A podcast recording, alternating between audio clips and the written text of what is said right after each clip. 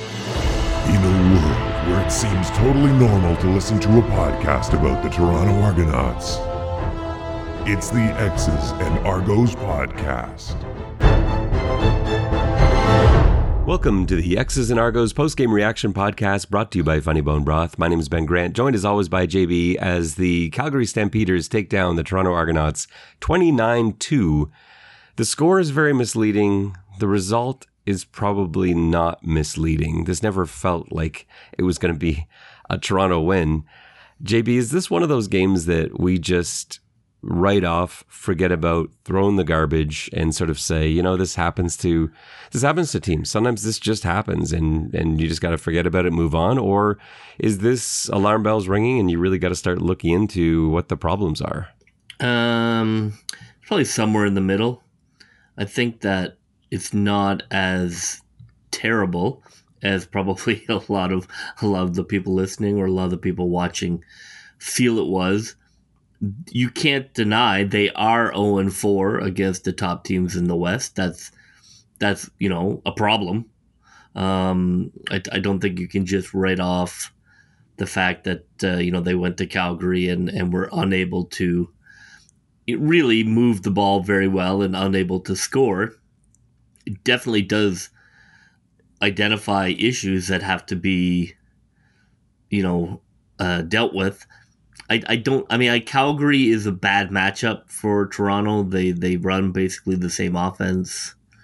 Uh, yeah, it's not an it. It's not an emergency, but it is concerning. What I saw today was two very, very similar teams. One had slightly better production from their offensive line. Actually, not slightly, had much better production from their offensive line. And that was the difference in this one. I thought that the Toronto defense, I thought, was outstanding today, especially when you consider all the stars that they lost on their defense, already playing without Jamal Peters, then to lose and, and, Jamal Peters, the CFL's interception leader, and then to lose Wynton McManus in the first quarter, who is a candidate for Defensive Player of the Year, and then to lose Shane Ray. Actually, Shane Ray went out even before that, uh, early in the first quarter, uh, who is one of the most dangerous players on the Toronto defense. And then, you know, by the time they lost Royce Metchie uh, later in the game, it was it was almost decided by then. But to lose all those guys and still have the team in it right at the end. They only, going to the fourth quarter, they had only allowed 14 points, and seven of those were on the offense, turning the ball over deep in their own end. They, they were amazing today. And I think that's going to get forgotten about because this just, all around just feels like you look at the score, you know, with 29 points. Uh, it really wasn't like that, though, was it? No, it was it was 14-2 until you know, not I would say deep, but at least into the fourth and then you know they are pushing they throw a bad pick six and then the final touchdown was kind of a rub it in your face um, move by calgary to you know i don't know to run up the score for some reason. So yeah it, it, it is you know we talk about the kind of the five play rule. For sure if, the, if they have five plays go a different way they can win this game um, this was not the BC Lion game where they got the doors blown off or they weren't competing. They they absolutely competed. If you watch the game, you know they had some drives that went okay, but then stalled. Calgary didn't really have any success moving the ball. Um, you know it it is disappointing, but you can you can certainly come up with a way to win this game. If you know, if they played again, I think they they'd have a decent chance of winning. I don't I don't think this was a the mismatch that the score showed. Not at all. I think in that fourth quarter, there was a moment there. So it's 14 2, and Bethel Thompson launches a deep ball for DaVaris Daniels. DaVaris was wide open, and it ended up going over the wrong shoulder. And that, you know, if that's a catch, that's a touchdown. And suddenly it's a 14 9 game with like seven minutes to go. but it ends up not being a catch. And uh, you talking to Bethel Thompson after the game about that throw, it was just a, a, case of them being on slightly different pages. And I think this goes back too to DaVaris Daniels typically not being a guy that runs deep routes from inside the, the slot. Like he hasn't done a lot of of, of seams, uh, go routes from from the inside. And Bethel Thompson was expecting to fade him to the outside and instead he sort of skinnied in and uh, wasn't able to pick up the ball over his other shoulder. But that little difference there, um, you know, th- that was it. And then on the very next drive, there's another bomb that just misses. This one was just thrown a little bit too far. It hits DaVaris Daniels' fingertips, and he couldn't bring it in. But either one of those hits, and we've got a game coming down to the wire. Now we got out of hand at the end, but games like this do. So I don't know. I think. Yeah, I mean, ultimately, it's it's a bad game from the Toronto offense. There's right. no question. You can't you can't sugarcoat that. No, but exactly. It, it, could have been there. It, exactly. Like I don't want to be just saying, well, that's what happens. Like no, look, this is a problem. There is a book out on the Argos. The Calgary wrote the book. Um, Calgary then read the book to Toronto. Uh, it's disappointing that we weren't prepared for that because we talked about it in our pod. Like like clearly Calgary knew what to do to Toronto. They had just done it, um, and they came out and did it again. So that I was certainly disappointed by that. That there didn't seem to be a new game plan for attacking Calgary because Calgary was all over Toronto today. They just knew everything they were running, and they you know that would happen last time. So yeah, I think for sure the takeaway is this is this is an issue. I don't think the takeaway is Toronto is a fraud, um, and and you know the West is all powerful, which there might be some places that will make that argument. I I don't think that's the argument. I think I think the argument is we have to fix this. Calgary is a bad matchup with us, and you know I think a lot rides on that BC Lion game.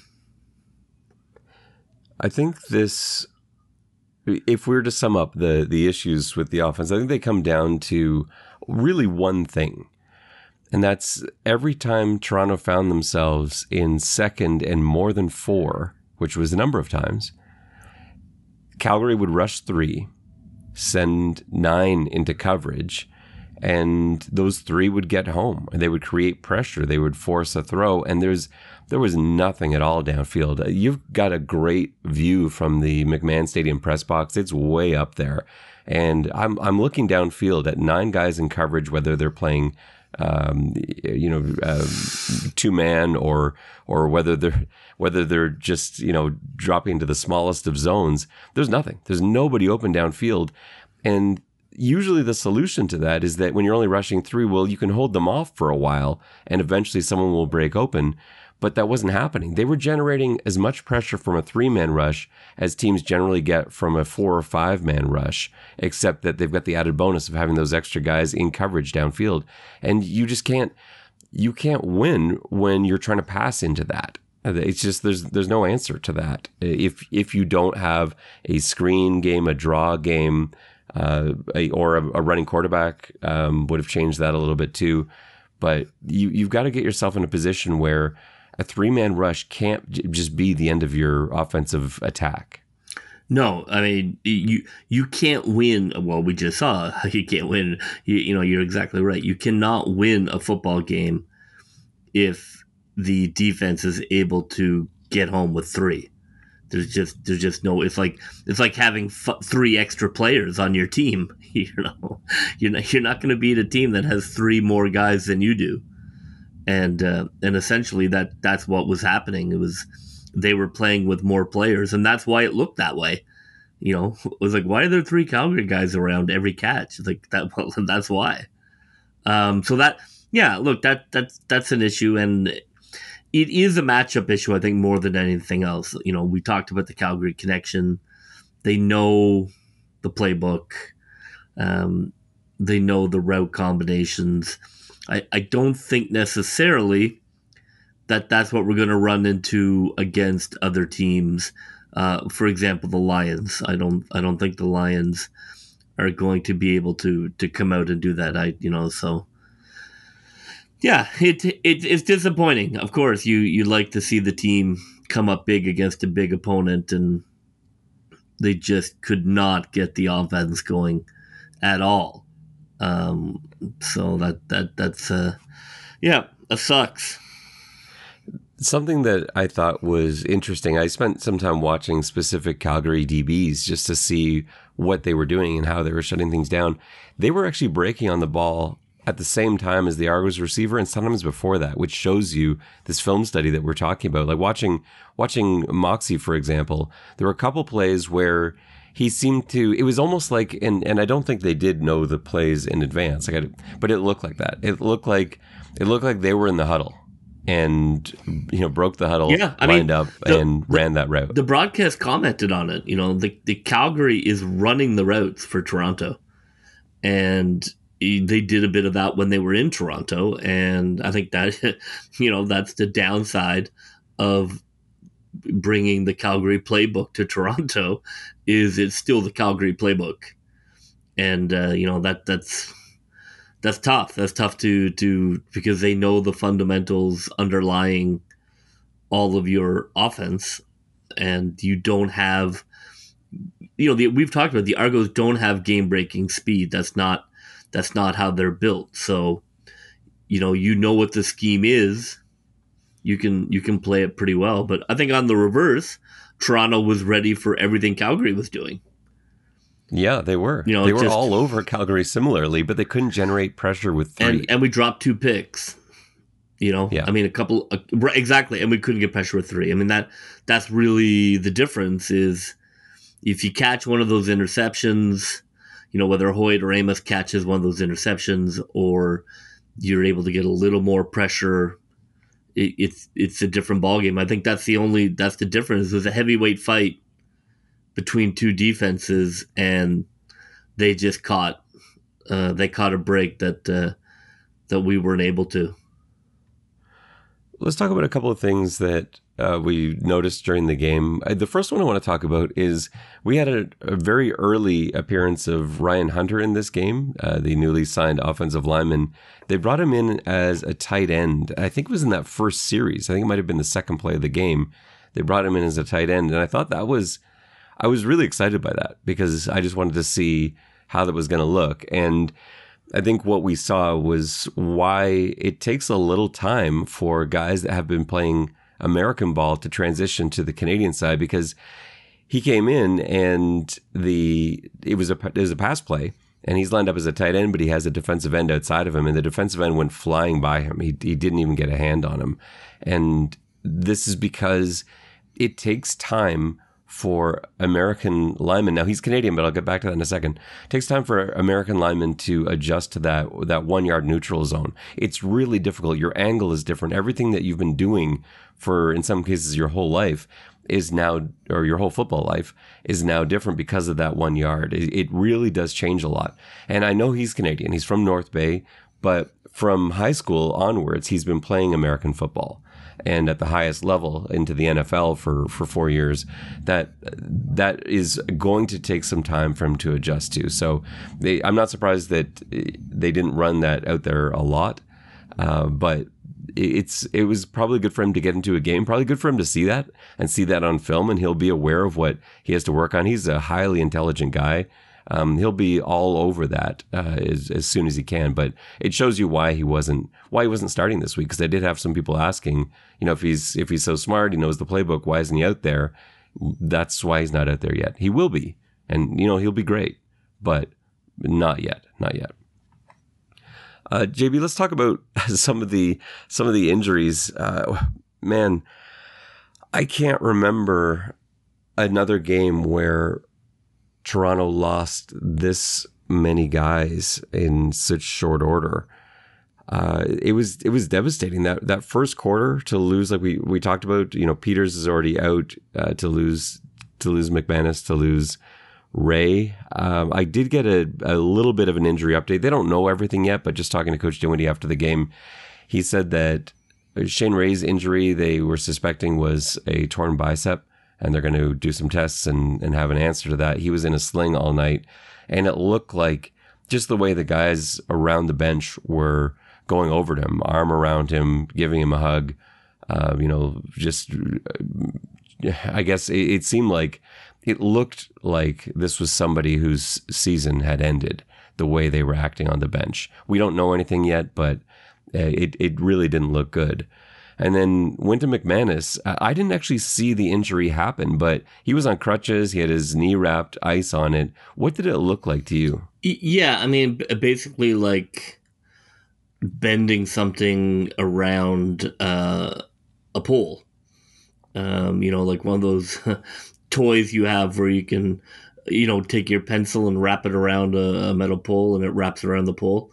Um, that's what it looked like. You know, it looked like it would probably be like a, a bad knee sprain because it wasn't. He wasn't collapsed in on. He wasn't rolled up on. He, you know, he he swung around trying to make a tackle, and he smashed into the legs of an offensive lineman, and his, you know, his knee bent around the offensive lineman. Um, so that that would be you know, having seen it, you know, best best hope that you're looking at, uh, you know, like a two game two game sprain, MCL sprain. Uh, I'd be really surprised if if that was a tear. Usually, that type of in you know that type of contact doesn't cause a tear. Coach Dinwiddie was pretty, uh, I guess, optimistic about that as well. Maybe thinking that this, I, I think he, I'm trying to remember his exact words because I don't want to misquote him at all, but I, I believe he uh, said he suspected it was an MCL issue and in that in hoping he's coming back this season obviously that means that they're hoping that this is not a tear but obviously they'll do tests and hopefully it is hopefully it is uh, you know just uh, something that has him out for a few weeks. And I, I don't even mind if he sits for the rest of the regular season. Maybe that's what's best for him. But to have him back for the playoffs will be huge because you saw the difference in what was happening when Wynton McManus came out of the game. They put Trevor Hoyt in, and Trevor Hoyt, you know, I love Trevor Hoyt as a player. I think he's fantastic, but Wynton McManus is the best will linebacker in the league. And there's a huge drop off after that, no matter who you are.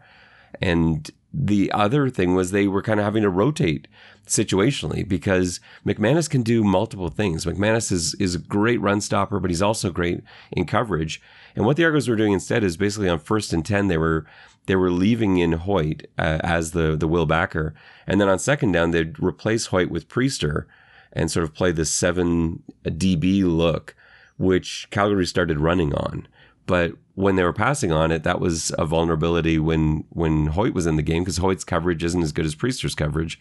Uh, so it, it really put them in a bind. And then as they started to lose more and more players, they couldn't even really keep up with that anymore. So that was sort of when the wheels started falling off. But yeah, it's it's a massive thing to to, to be without Wynton McManus for these next few games is going to be extremely tough on the defense. Yeah, especially against BC. Um, that that is, I, I mean, Muamba looked fantastic today. Um, that's going to be, yeah, it's going to be a lot uh, to ask of the defense to try and to try and hold up against BC with without him. But you know, you're going to need to. Um, Montreal is probably going to run their next two games, and it's going to come down to those final two games in the East. Are you worried about the run defense because I know some of those yards were late, but the one really good drive that Calgary had early was their second touchdown. So that first touchdown was basically gifted to them. Bethel Thompson threw an interception in Toronto's end. Uh, it was at like the 23 yard line, and Calgary converted. But their their second touchdown was a real drive, and it was a lot of Kadeem Carey. He ended the night 14 carries for 92 yards. That's 6.6 average, and and Peyton Logan uh, was averaging seven yards a carry with seven seven carries for 49 yards. These are scary rushing numbers, and Toronto's run defense has been decent this year. Uh, does that worry you, seeing a good running team like mm. this, knowing that Montreal has got Stanback, who is going to run a lot like we saw from from Carey? That's going to be their game plan. Yeah, I mean, I'd have to say no. I think you look if you look they they they put a little more into the run, but I wouldn't say that the game plan was stop the run. I think the game plan was still stop the pass. Mm, they still held them to 14 points for three quarters. That should be enough to win. So they they did have a nice drive there. I agree, but it was only the one good drive. So, uh, you know, I know I know they went for like whatever 140 as a team, but I I don't think the inability to stop the run um, what was the primary problem. I think I think it's okay. I, I think I don't think the run matters in the CFL. To be honest with you, I just I don't think it matters. Like they went for 140 and a touchdown, but uh, you know who cares? They they easily could have lost that game with all those running stats intact. Um, it did not. It didn't tilt the game. Yeah, I, I'm with you on that as well. And I, I'm okay in that bend but don't break philosophy, allowing teams to run because in three down football, it just takes it just takes one stop, and now suddenly, well, that, I guess that's the end of that drive. Um, and and passing wise, they did hold Jake Maier to pretty limited numbers. His percentage was high, but he was it, it was a lot of underneath stuff. 17 for 24 for 175, a touchdown and two interceptions. Like those aren't those aren't numbers that you're happy with. Uh, and he had a better day than Bethel Thompson, mind you. Bethel Thompson was completing just 50%, 19 of 38. Uh, which is really not good for 194 and two picks. It was a weird combination because, first of all, no one was open, but when guys were open, Bethel Thompson wasn't hitting them. He missed a couple, just missed a couple of deep balls. There was the two to Daniels that I talked about. There was another one to, to Gittens Jr. There was one to to Coxie when he had a step, and then there were a couple of shorter passes that he usually does hit where he just couldn't quite find his guy. It just it wasn't a good game. It was it was probably I think it probably was his his worst game of the season, and it didn't help that it was on a day when receivers also couldn't get open and they were behind and so weren't really able to commit that much to the run game. But something that Bethel Thompson said after the game that I thought was interesting uh, I asked him, I asked him the question that I asked you: is you know, do you just kind of throw this in the garbage and and move on? Uh, he said no. He's like, I, I, think there is some really good film from this. I think we're going to learn a lot from this game. But he also talked about some positives. He talked about wanting to go back and take a look at, at the running game because there were some real positives within that. AJ Ouellette, nine carries, 66 yards. That's that's nice. 7.3 yards per carry. That that's that's a really good number. And if you can find a way, like it, that, those are the kinds of numbers that if the game is closer down the stretch, that's fantastic. And so there is maybe something there. Now, is that just Calgary saying, "Well, we don't care. You can run all day," just kind of like what you're saying, where the, uh, the run yeah, doesn't matter? I, I, think I think that's what they played. I think they were fine. They were fine with the let running, and it, and I agree, he did play well but it, it didn't it didn't move the needle. It you know the that the you know he the pressure on the quarterback all day was was not good. Even on the picks, you know, they he he has thrown worse interceptions. Um, you know, these were under pressure. You know, and when you're under pressure, you're gonna make bad throws. So you know, I don't.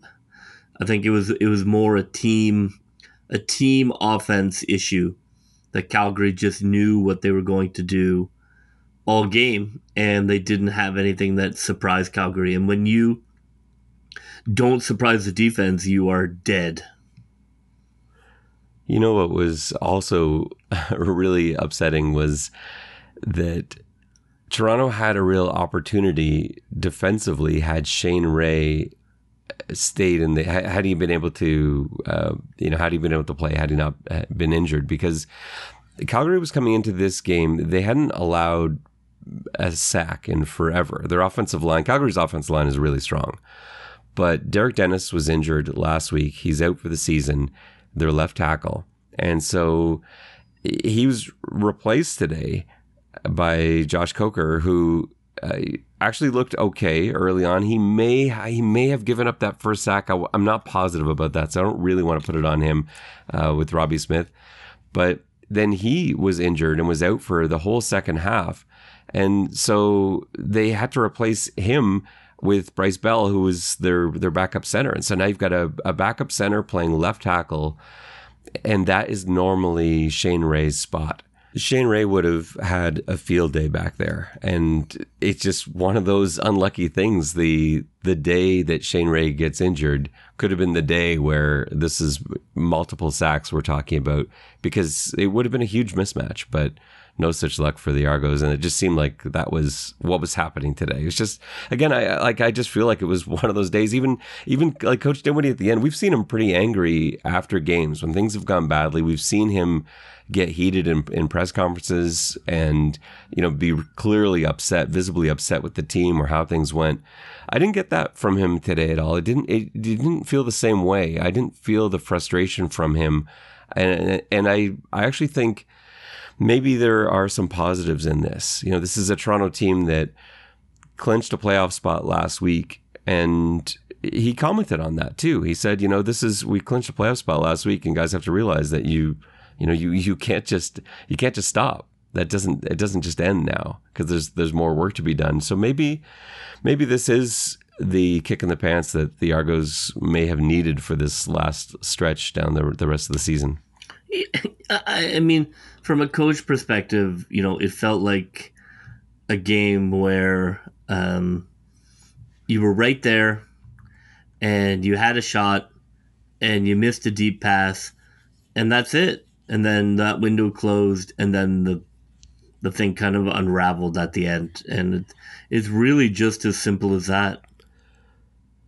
I want to go through the drive chart here because this I, I don't know the last time I saw something like this because the, the the Argos haven't the Argos haven't scored two points or less in quite a while. Well, it's 2019, but that was such a terrible team. They lost 26 nothing to the Edmontons uh, in July of 2019. And, you know, that was the last time there was this sort of output. But look at the drive chart. they, had, they had 16 drives in today's game. They went as follows punt, punt, punt, punt single, which is a mistake. You know, that's, you don't want a punt single. That's, that's something going poorly. Yes, you got a single point, but a, a 70, a 75 yard punt uh, that you want that to hold up, obviously. Uh, so where are we here? Punt, punt, punt, punt, single, interception, missed field goal, punt, punt, punt, punt, punt, punt, punt, interception for a pick six, turnover on downs, interception. Those are your 16 drives. It's yes, I think where we are suggesting people should not overreact. Also, it was terrible. You know, terrible game planning, terrible execution. Um, terrible, terrible offensive football that you know that has to be rectified. That's that can't be lost. That that has to get fixed if if they want to have a chance to to win you know the, the title you can't have an offense that can be shut down so completely you know that that is that is a deeply flawed uh, machine because you know calgary's defense are fine but they're not. Um, you know, like th- this is not an all-time defense. So I, I do think you you're you're looking at some conventions that you maybe if you play Calgary again in the final, you're going to need a whole new playbook. You're going to have to find some things that that you didn't bring out of your Calgary um, kind of underlying beliefs. I think the stat that shows you how well both defenses played today is the two punters combined for 1,006 punting yards. Think right. about that in a game. That's that's unbelievable. Haggerty had 11 punts for 540 yards, and Cody Grace had nine punts for 466 yards. That right. that is an absurd amount of punting. You cannot. Well, I mean, I think it's very similar to the first Calgary game where the defense really played well and the offense just brought nothing. And that's disappointing. But maybe they didn't have the time between the two games to invent a new offense. well, because that, that that can't be the strategy though. Like I know if we're talking about Grey Cup, and if it's a Calgary Toronto Grey Cup, obviously, you know, you don't have a choice there. The odds are it's not going to be Calgary. If Toronto gets the Grey Cup, the the odds are that it's they're certainly not the favorites. You would expect it to be Winnipeg, but uh, you know, if that happens, they will have to address this uh, and maybe make some changes. But it's really hard. You don't want to throw away your the base of your system. It doesn't really work like that, where you just say, "Well, all those plays we've been running all year and all last year, we're not going to use any of that, any of those concepts anymore. We're only doing new things." You just don't have the time to perfect that to to build chemistry. It's not a realistic model. And the thing is, when you see it in when you see it in in college sports or in the NFL, there's so many more teams that it rarely comes back to haunt you. Although that said, it happened to my Cincinnati Bengals last year in the Super Bowl, where Zac Taylor, the head coach and offensive coordinator for the Bengals, his entire playbook is based on Sean McVay's playbook. And who does he meet in the Super Bowl? The one guy who whose playbook he's using is the guy that he plays in the Super Bowl. It's far more likely to happen in the CFL with only nine teams. So it is something they they need to be aware of, but I'm just not sure there's much you can do about that. I don't think this is the kind of thing where you're just like, well, let's just do all new stuff. I think what you do is you run a lot more. I think your play calls have to change situationally. So second and long, I think you run more. You know, they're, if they're only going to send three and guys are bailing way the heck out, let's run some draws. Let's run some screens. They, they were leaving Ouellette in to block sometimes. One of the most depressing moments of the game was a three man rush where the Argos left Ouellette in and Bethel Thompson still got sacked. So you had six guys blocking three and and they got a sack on that play. And so if you're going to leave them in sometimes anyway, then run screens off that, run delayed draws off that, leak outs, things that, that we really didn't see much of today. And so I think that's more the adjustment you make, not changing the playbook and starting from scratch every time you play Calgary. Do you take anything out of Chad Kelly's time at the end? Because again, Twitter has. Uh, Twitter has turned into Twitter again. Uh, all of the replace McLeod Bethel Thompson nonsense that we were hearing throughout the early part and middle of the season return tonight. People saying should Chad Kelly start next game, etc. Obviously, we know the answer is no. That's that's ridiculous. That's foolish.